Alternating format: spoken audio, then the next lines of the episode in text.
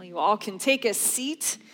And welcome, welcome. I'm Pastor Chris. It's great to see some, some new faces, familiar faces too. I hate to say the word old because I get uh, uh, chided for that, but that's okay too. So, welcome. We're glad you're here. And um, I believe Pastor Becky and the children, uh, they've been dismissed to go to their special time together too as they learn about the Advent story. And um, this is always an exciting time of year. Um, as I shared last week, I love the Christmas lights. As you can see, we've added lights to our surroundings here in the sanctuary. And those of you that are worshiping online, you probably see a little bit of that too. But we are lighting this place up both inside and out.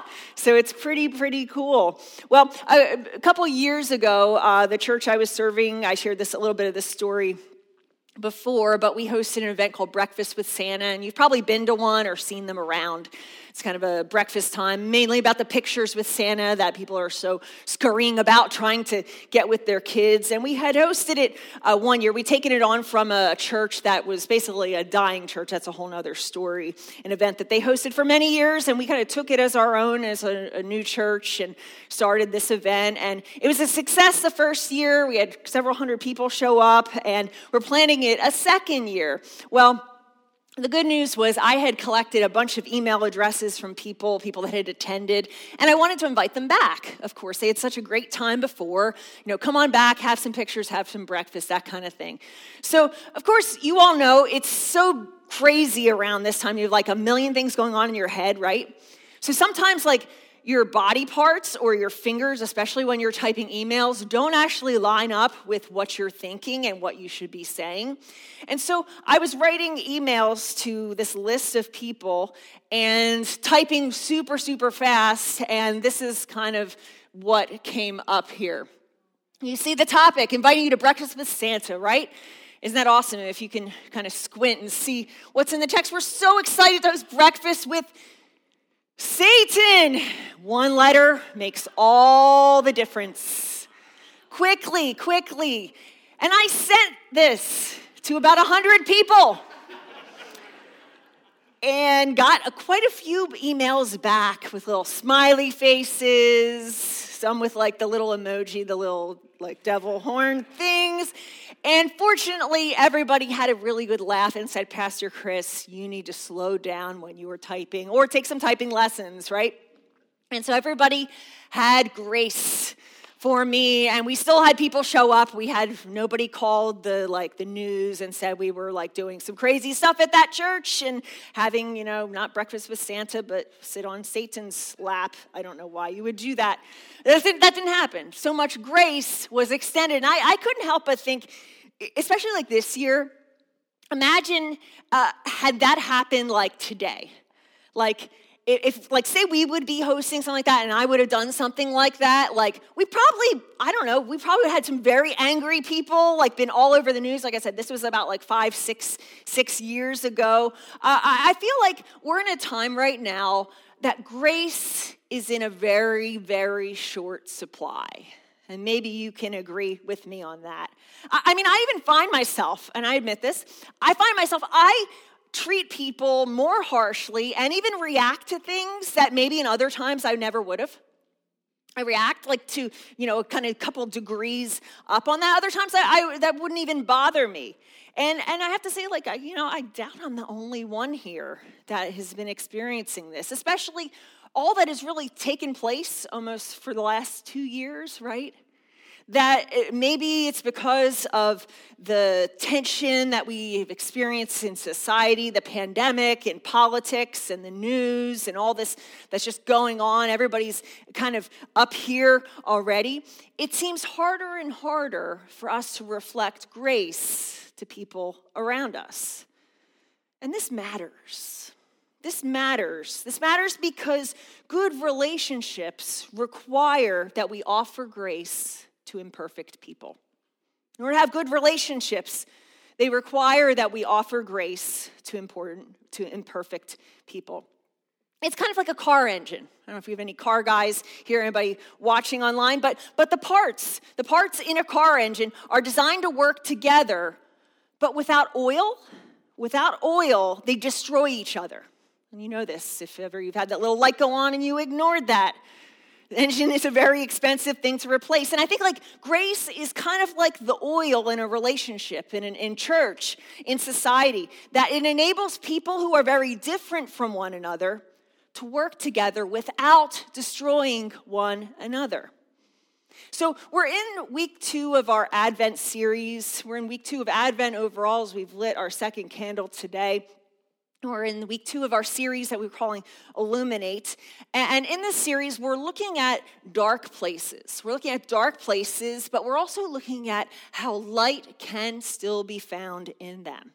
And our key scripture for this series comes from John 1 5. And I want to invite you to, to share this with me today. The light shines in the darkness, and the darkness has not overcome it. Let's say it one more time. The light shines in the darkness, and the darkness has not overcome it. And last week we talked about waiting in the story of, of Simeon and Anna, and how waiting is often this very dark place we find ourselves, but how waiting can actually be a gift. That's where we find the light in it. And this week, this week we're going to talk about grace. Grace. Grace, which has the capacity for us to share in and to help light the darkness. And today we're going to read a story that's really, I think, all about grace. It's from Matthew's account of the story of Jesus' birth. You know, we have four accounts of the life and ministry of Jesus. They're called the Gospels Matthew, Mark, Luke, and John. Only two of them really share in the story of Christmas. Uh, John has his own version from which we get that scripture we just shared. But we're going to read from Matthew's account of the story of Jesus' birth. And Matthew's is the only one that focuses on the story of Joseph. And as far as Joseph goes, we really don't know much about him, even historically. But, but in this little snippet that we're going to read, uh, we learn the kind of person that Joseph was. So we're going to check out Matthew chapter 1, verses 18 through 25. This is also printed in your programs and your bulletins if you want to take that out and read along, as well as other notes for the um, sermon today. So, Matthew 1, 18 to 25. This is how the birth of Jesus the Messiah came about. His mother Mary was pledged to be married to Joseph, but before they came together, she was found to be pregnant through the Holy Spirit because Joseph, her husband, was a righteous man and yet did not want to expose her to public disgrace, he had in mind to divorce her quietly. But after he had considered this, an angel of the Lord appeared to him in a dream and said, Joseph, son of David, do not be afraid to take Mary home as your wife, because what is conceived in her is from the Holy Spirit. She will give birth to a son, and you, you are to give him the name Jesus because he will save his people from their sins. All this took place to fulfill what the Lord had said through the prophet the virgin will conceive and give birth to a son, and they will call him Emmanuel, which means God with us. When Joseph woke up, he did what the angel of the Lord had commanded him and took Mary home as his wife. But he did not consummate their marriage until she gave birth to a son, and he gave him the name Jesus. So, the story of Joseph, the story of Joseph, we learn a lot in, in this short little passage. Um, the story opens, of course, with Mary, who is pregnant, and presumably, without knowing exactly what had transpired or her version of this story, presumably, from an outsider's perspective, this is adultery. It's adultery. Of course, we know if we read Luke's version of the Christmas story, we know that it's not. And we know that Mary was uh, conceived Jesus through the Holy Spirit. She was visited by an angel who told her so. But we have to remember that Joseph doesn't know that. He doesn't know that at this point. He wasn't there with Mary when that news happened. And especially considering adultery in the first century, this was a pretty big deal that if you were betrothed to somebody, it wasn't just like, hey, you know, you got into like a really nice ring to wear. It was being betrothed with a, was a legally binding contract between two parties. And it was a process. And in Jesus' time, punishments for adultery existed because uh, there was a really strict law in the Old Testament that prescribed that so.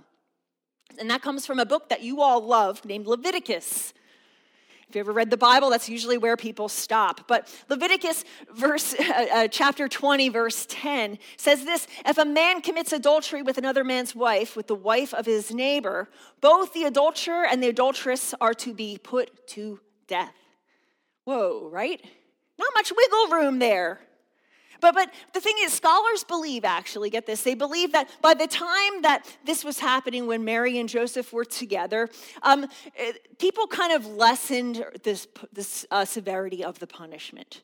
That, that most of the time people were not really put to death for adultery, but there was still severe punishment.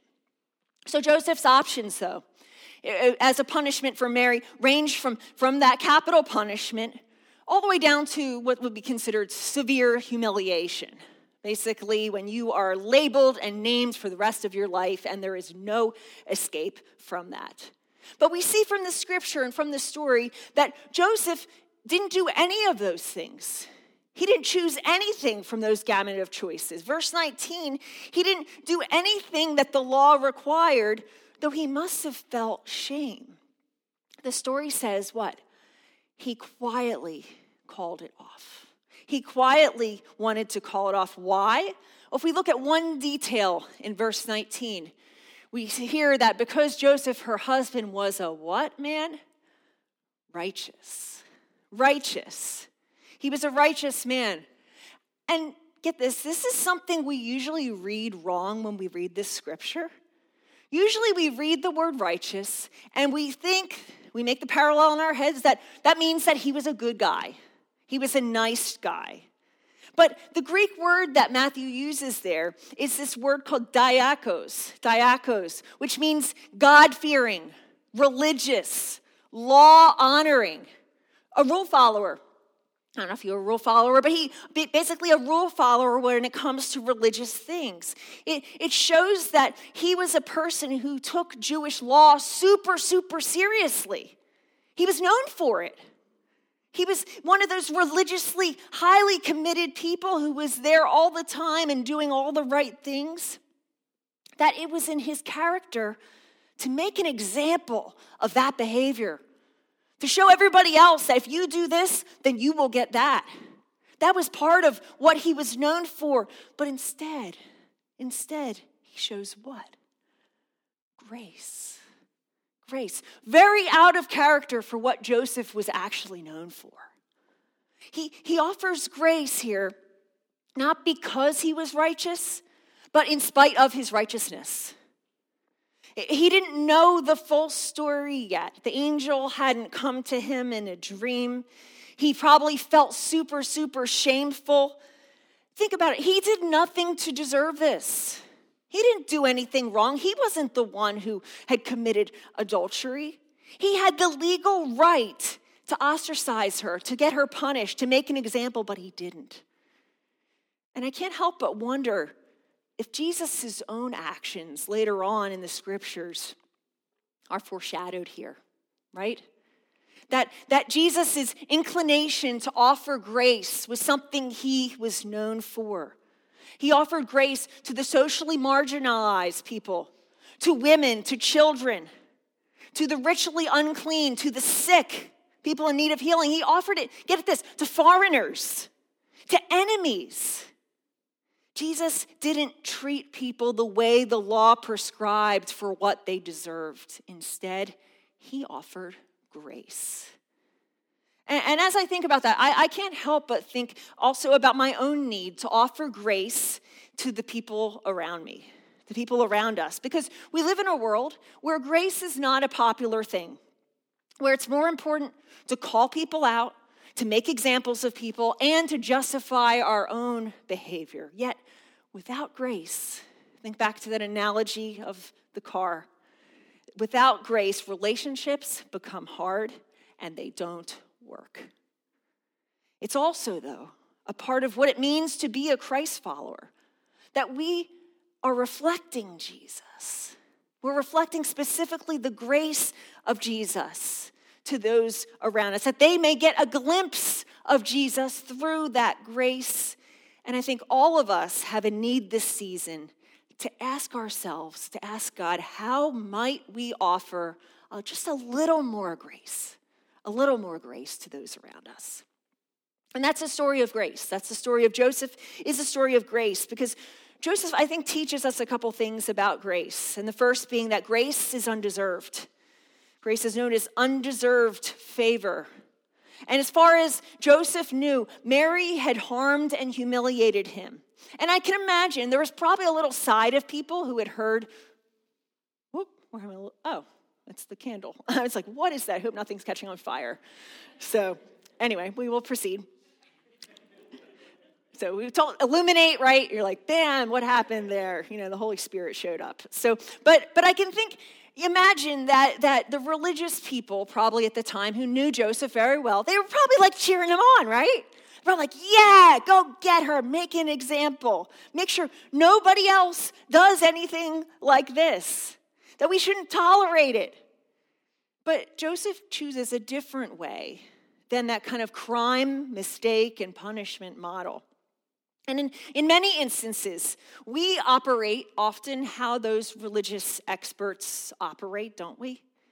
I, a friend of mine that I was talking to um, was sharing a little bit story of someone who had done something wrong to her, and she was giving her former friend that she called uh, the, the silent treatment, and she decided she was just going to cut off all communication as a form of punishment for this gal who had done wrong to her. And it was interesting because in our conversation, it, it felt to me like she was trying to justify the way that she was acting. It was very interesting. Of course, this person had wronged her in a way, but she was kind of feeding into that, so fighting fire with fire. See, offering grace isn't about what someone deserves. It's not about that. If you're giving grace to someone, they shouldn't deserve it, or it wouldn't be grace. So, a little, little trivia question for you what do you call a group of people who struggle with lying, cheating, anxiety, loneliness, lust, racism, jealousy, hypocrisy, doubts, trust issues, who eat too much, worry too much, spend too much, smoke too much, medicate too much, but who gather together because they believe Jesus is the light of the world and they need more light and grace, and the world needs more light and grace? What do you call that? The church, y'all. That's the church. Did I miss anybody in there? Any more to add to that list? You know, in fact, if you showed up today and this is your first time with us or watching online and you thought you were surrounded by a bunch of holy people, I just burst your bubble. Uh, but the thing is, you all know this that many of us will invite people to church, and especially this time of year to Christmas Eve services. And the reason they won't come has nothing to do with Jesus. I guarantee you, it has far more to do with their previous church experiences that they don't want to repeat and a lack of grace offered by Christians. Grace is undeserved. See, guys, we're the church every day. It's the people, it's not the building. We love our building, but if the building did burn down, we would still be the church. It, church is with us every day, wherever we go. And we're either reflecting grace to those around us or we are a black hole. I don't know if you know anything about black holes. I was doing a little bit of reading this week, one of those like things that pops up on your news feed that you click here and then you click here and you just before you know it you're in a wormhole and you spend an hour and a half reading things. But black holes are, are this object in space that basically absorb everything, including no light can even escape from it. They're, they're so dense that matter actually contracts in on themselves. And I think when it comes to grace, we can often operate like that. And you know this because you've been around someone that has done that to you. You've offered light and it's like boom, right? You suck it in. But we do the same thing. We do the same thing. And the church, we have to recognize, is most appealing when grace is most apparent. The church is most appealing when grace is most apparent, and that's because we recognize we all need grace. We need grace from God, but we also need it from one another. Grace isn't about what the law allows. Grace is undeserved and unmerited, and that's what makes it grace. And Joseph, Joseph reminds us of the difference between what's right and what's gracious. The grace is undeserved, but also he shows us that grace is costly. This is part we don't like a lot. It costs Joseph something. If you offer grace, it'll cost you something as well. A gal that I was um, counseling before, uh, she gave me permission to share this. It's a pretty incredible story, but um, years ago, for decades, she had been severely hurt and abused by her mother. And when she became a young adult, she left home and never went back and never talked to her mom. She had been very, very much hurt by her mom. Maybe you share a similar story. Um, mom never apologized. Uh, there was always this resentment that she had for her mom. And she came to a point sometime around age 30, 35 that um, she had reconnected with her mom because there were a series of medical things that had come up and she needed history from her family, and that, that's basically what caused her to reconnect. And she just spent some time with God about praying about this. She just felt that resentment bubble up about how her childhood was destroyed.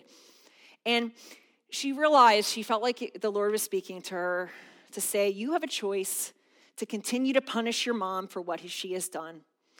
But for the sake of that relationship, will you recognize that she is never going to do or say what you want? And can you accept that? Can you offer her grace? And she did. She did. She, she knew she was not going to change her mother. Her mother was never going to own up to the things that she had done or said in that past. And this gal experienced that pain and that hurt. It wasn't easy at all. It was very, very difficult, but it was worth something more.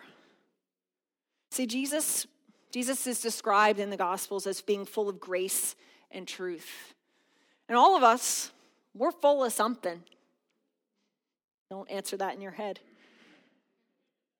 But we're full of something, right? And, and a lot of times we stray from the things that cost us.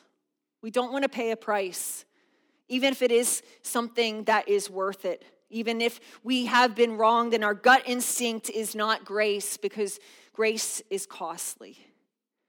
And all of us have a person in our lives, probably right now, to whom it's very, very difficult to extend grace. that's because grace requires a sacrifice. You might not get, you probably won't get what you want it's very costly. But also, grace recognizes a bigger story. Joseph shows us grace recognizes a bigger story. And you've probably heard this quote before um, everyone's fighting a battle you don't know about, or some kind of rendition of that. Isn't it true? Isn't it true? Uh, you know, I imagine it was probably very ridiculous to Joseph when Mary told him what had happened to her. Uh, it is easy for him to assume what happened. But think about this had Joseph reacted right on the spot, it wouldn't have given him time or space to learn that there was a bigger story. See, everybody's in a story that we don't know. Everybody. You know, uh, uh maybe it's, it's part of what you've been enduring these last few years or these last few days, even. Uh, uh, I'm sure that if I asked you, and I'm not going to ask you, but if I asked you, people, and even in this room and online, to raise your hand to, to look at the number I, I, of people who have been abused or have suffered depression or have felt abandoned or have medical issues or would say that they're lonely, I'm sure that we would be shocked. You only get to see a small chapter of someone's life, even less than that. And maybe it's happened to you before that maybe you you kind of spouted off at somebody and then realized later on something that they were going through and it wasn't about that?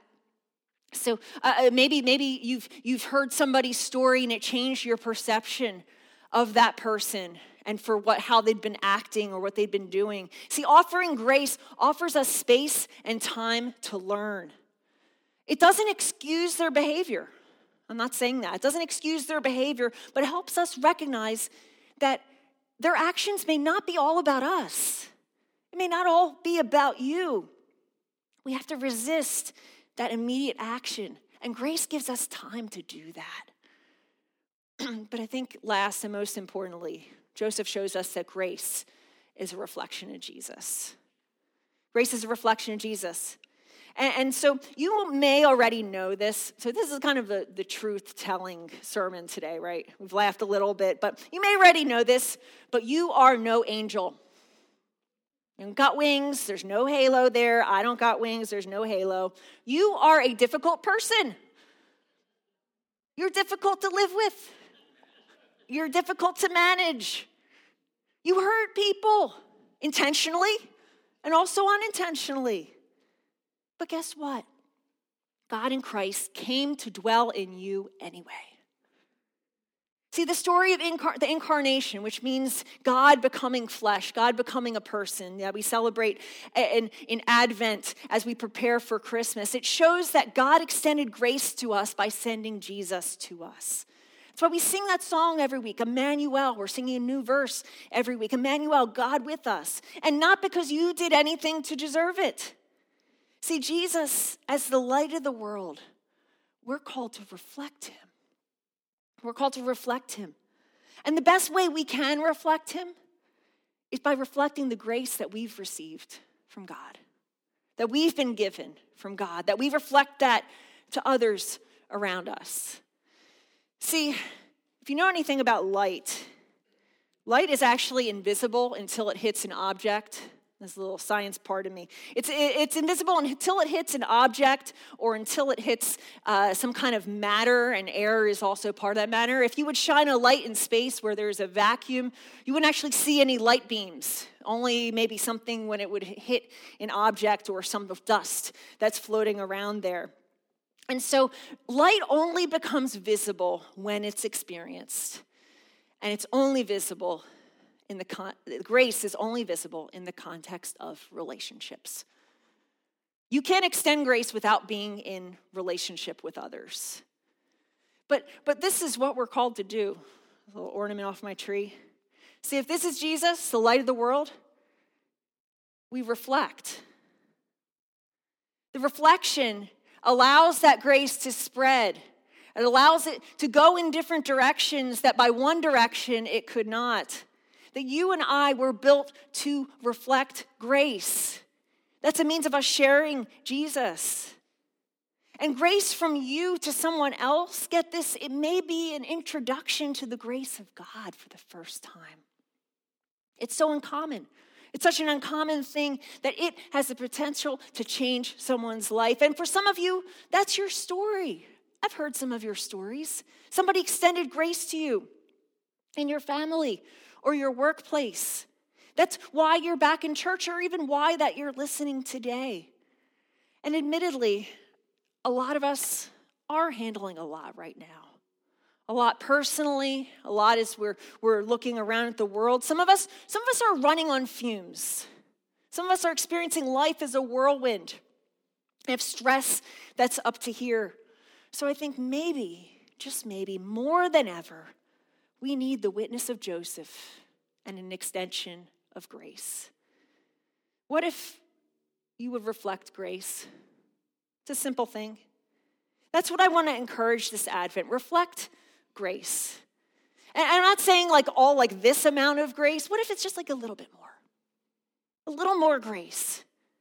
You know, many of us have our houses and our yards decorated for Christmas. And some of us really, I have to say this, have too much stuff, right? You got blinking and flashing and like the big things that blow up. And, you know, I'm guilty of this as well. And we're, so we're ready for Christmas in many other ways, but are you ready to reflect the grace that came at Christmas in Jesus? Think of a couple of people in your life who you've been hard on who you've expected a lot from, who have hurt you even, maybe, maybe even deserve to be punished. But this Advent season, we remember first and foremost that Christ, Christ came to dwell among us, in us, in us as imperfect people. And our relationships will never work well if we don't give them some amount of permission to be imperfect as well. The beauty of grace. And the only reason being because the light shines in the darkness, and the darkness has not overcome it. And so I just want to pause here and to take a moment before we join at the Lord's table that to listen to what God may be saying to you, revealing to you. Maybe it's a a person or a place or uh, some place in your life that needs that little bit of grace. Maybe for you, it's receiving that from God. You've never done that before. You've tried to do, do, do. Maybe you just need to receive some grace right now from yourself, but also from the Lord. To just pause, to reflect, and to listen.